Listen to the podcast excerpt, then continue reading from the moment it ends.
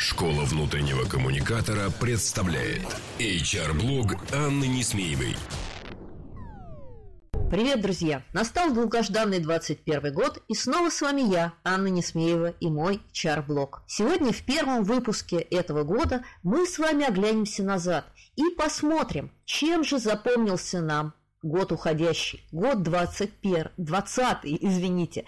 И в нем, да, в нем было очень-очень много событий.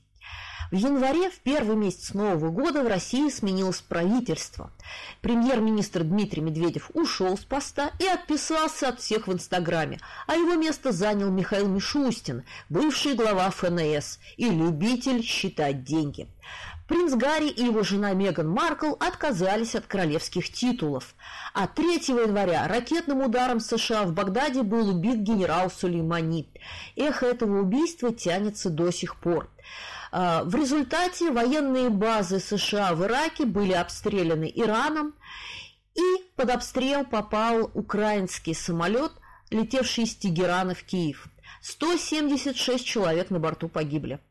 В этом же месяце в Китае начал распространяться пока неизвестный вид пневмонии. От болезни умер первый человек. Завершился месяц 31 января выходом Британии из Евросоюза. В феврале ВОЗ дала название новому заболеванию, назвав его COVID-19, и призвала мир готовиться к пандемии. А в Европе первый умерший. А в России семерых фигурантов дела сети приговорили к срокам от 6 до 18 лет колоний. В марте а, месяц стартовал с развала сделки ОПЕК+, и начала падения цен на нефть. Фактически в этом месяце ми, э, мир и жизнь наша в нем разделилась на до и после. ВОЗ признала, что пандемия началась, и она быстро распространялась по Европе. В частности, Италия превратилась в сплошной э, трэшовый ад, где мы только видели бесконечные э, сюжеты о том, как люди заболевают и их не успевают лечить. Россия закрыла границы 18 марта. 27 марта Россия прекратила авиасообщение с другими странами. И в конце месяца было объявлено, что с 6 апреля э, российские школьники уходят на дистанционное обучение. Как мы видим, э, прошел почти год, а перелетов как не было, так и нет, и школьники у нас опять на дистанционке. А, в апреле на повестке этого месяца самоизоляция. А, весь мир, а, особенно в социальных сетях, обменивается советами, как лучше переносить карантин, что делать с вечерними платьями и кого обнимать, когда обнять некого.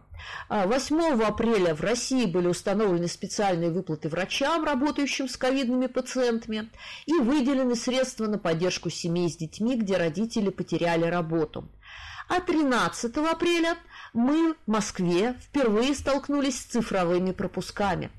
И этот эксперимент московского ДИТа и московской мэрии тоже останется с нами надолго. В мае э, в США после жесткого задержания умер афроамериканец Джордж Флойд. И мы увидели новую грань политкорректности э, в виде движения Black Lives Matter. А, ну а нам заплатили новые пособия для семей с детьми. Продолжалась э, самоизоляция, и потому старт ЕГЭ и празднование 75-летия Победы были перенесены на июнь. Ну а закончился месяц на позитиве. 30 мая Илон Маск запустил ракету с космонавтами к МКС. SpaceX провела первый в истории частный пилотируемый запуск в космос. В июне началась масштабная подготовка к голосованию по поправкам Конституции. Также в этом месяце стало известно об экологической катастрофе под Норильском.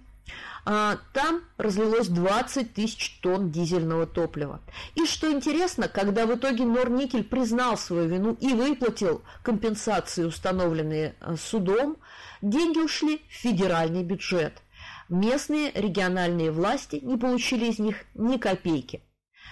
18 а, июня Роскомнадзор объявил о разблокировке телеграммы в России, и уже почти полгода мы с вами можем наслаждаться легальным общением в этом замечательном мессенджере. Ну и, наконец, Михаил Ефремов попал в ДТП в центре Москвы, а, и начался тот самый пресловутый судебный процесс. В Москве огласили приговор по делу седьмой студии, и Кирилл Серебренников получил условный срок.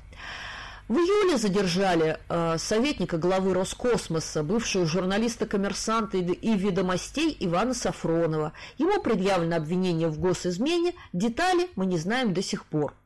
Второе громкое задержание произошло в этом же месяце в Хабаровске. Там под следствие попал губернатор Сергей Фургал. И с тех пор, уже почти полгода, хабаровчане э, с достойного почтения регулярностью выходят на акции в его поддержку. В этом же месяце поправки в Конституцию все-таки приняли. И нам теперь с вами жить по новым правилам. Август начался с выборов президента Белоруссии.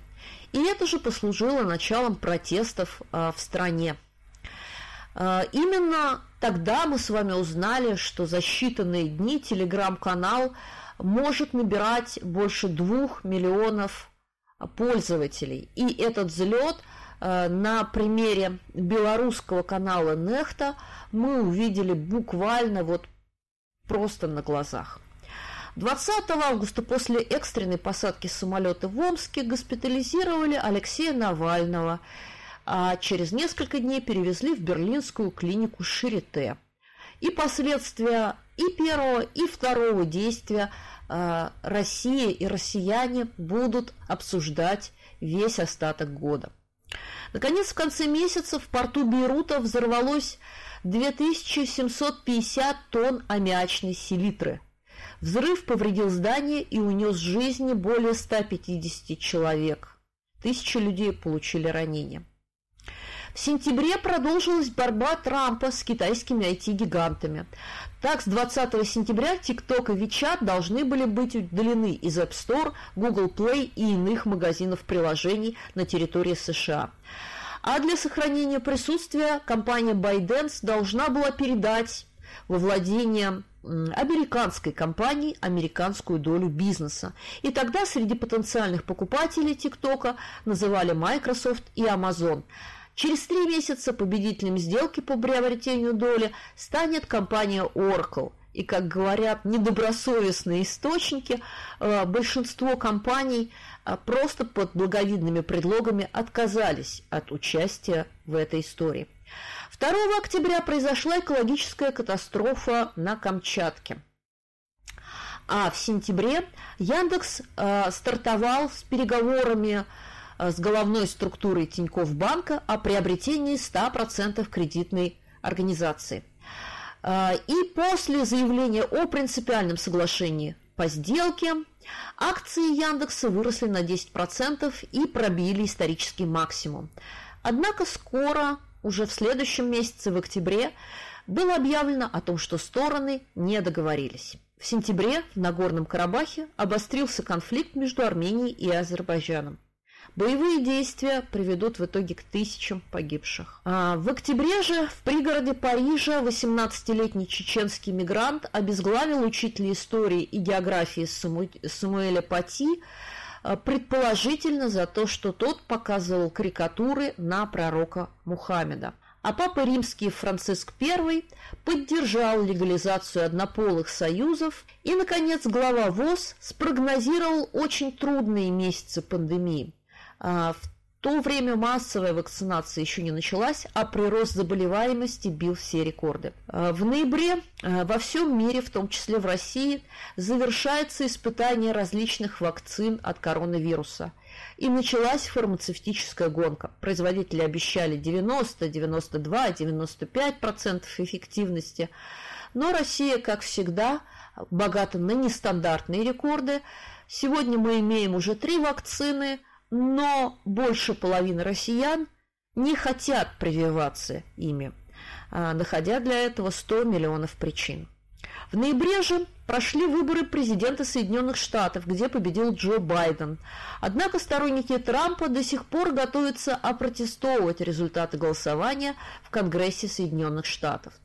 И, наконец, в последнем месяце года Федеральная торговая комиссия США, а также власти 40 штатов обвинили компанию Facebook в систематическом нарушении антимонопольного законодательства. А в свою очередь компания Facebook назвала это обращение в суд а, пересмотром истории, в которой сделки 2012 и 2014 года получили одобрение. А к концу года, по официальным данным университета Джона Хопкинса, коронавирусом в мире заразилось более 70 миллион, 79 миллионов человек. Это данные 25 декабря. Из них 1,7 миллиона умерло. Мир находится в ожидании массовой вакцинации от COVID-19 и ожидает новых вариаций вируса. Что же нам с вами принес этот год, принесла э, изоляция, коронавирус и все прочие такие штуки. Ну, конечно же, немало испытаний. Но в первую очередь я призываю вас извлекать положительные стороны из того, что мы пережили.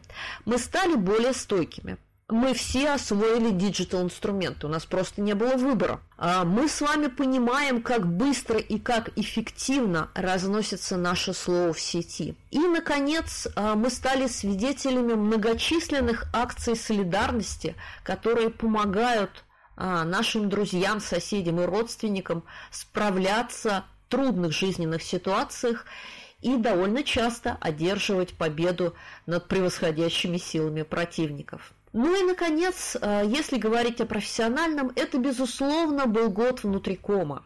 А, год, когда коммуникации э, в корпоративной среде стали архи, архи важной функцией. И внутрикомы, и пиарщики, и HR этот год могут назвать, безусловно, годом коммуникаций. Поздравим себя с этим и будем в следующем году отстаивать захваченные плацдармы. А на этом я с вами прощаюсь. Это была я, Анна Несмеева. А мы с вами услышимся в следующем выпуске. Школа внутреннего коммуникатора представляет HR-блог Анны Несмеевой. Простые и практические решения для внутренних коммуникаций с Анной Несмеевой. Слушайте ежедневно по будням на площадках Яндекс Музыка, Castbox, Apple Podcast или SoundCloud. Словом, там, где вам удобно. Обещаем, вы не пропустите самого главного –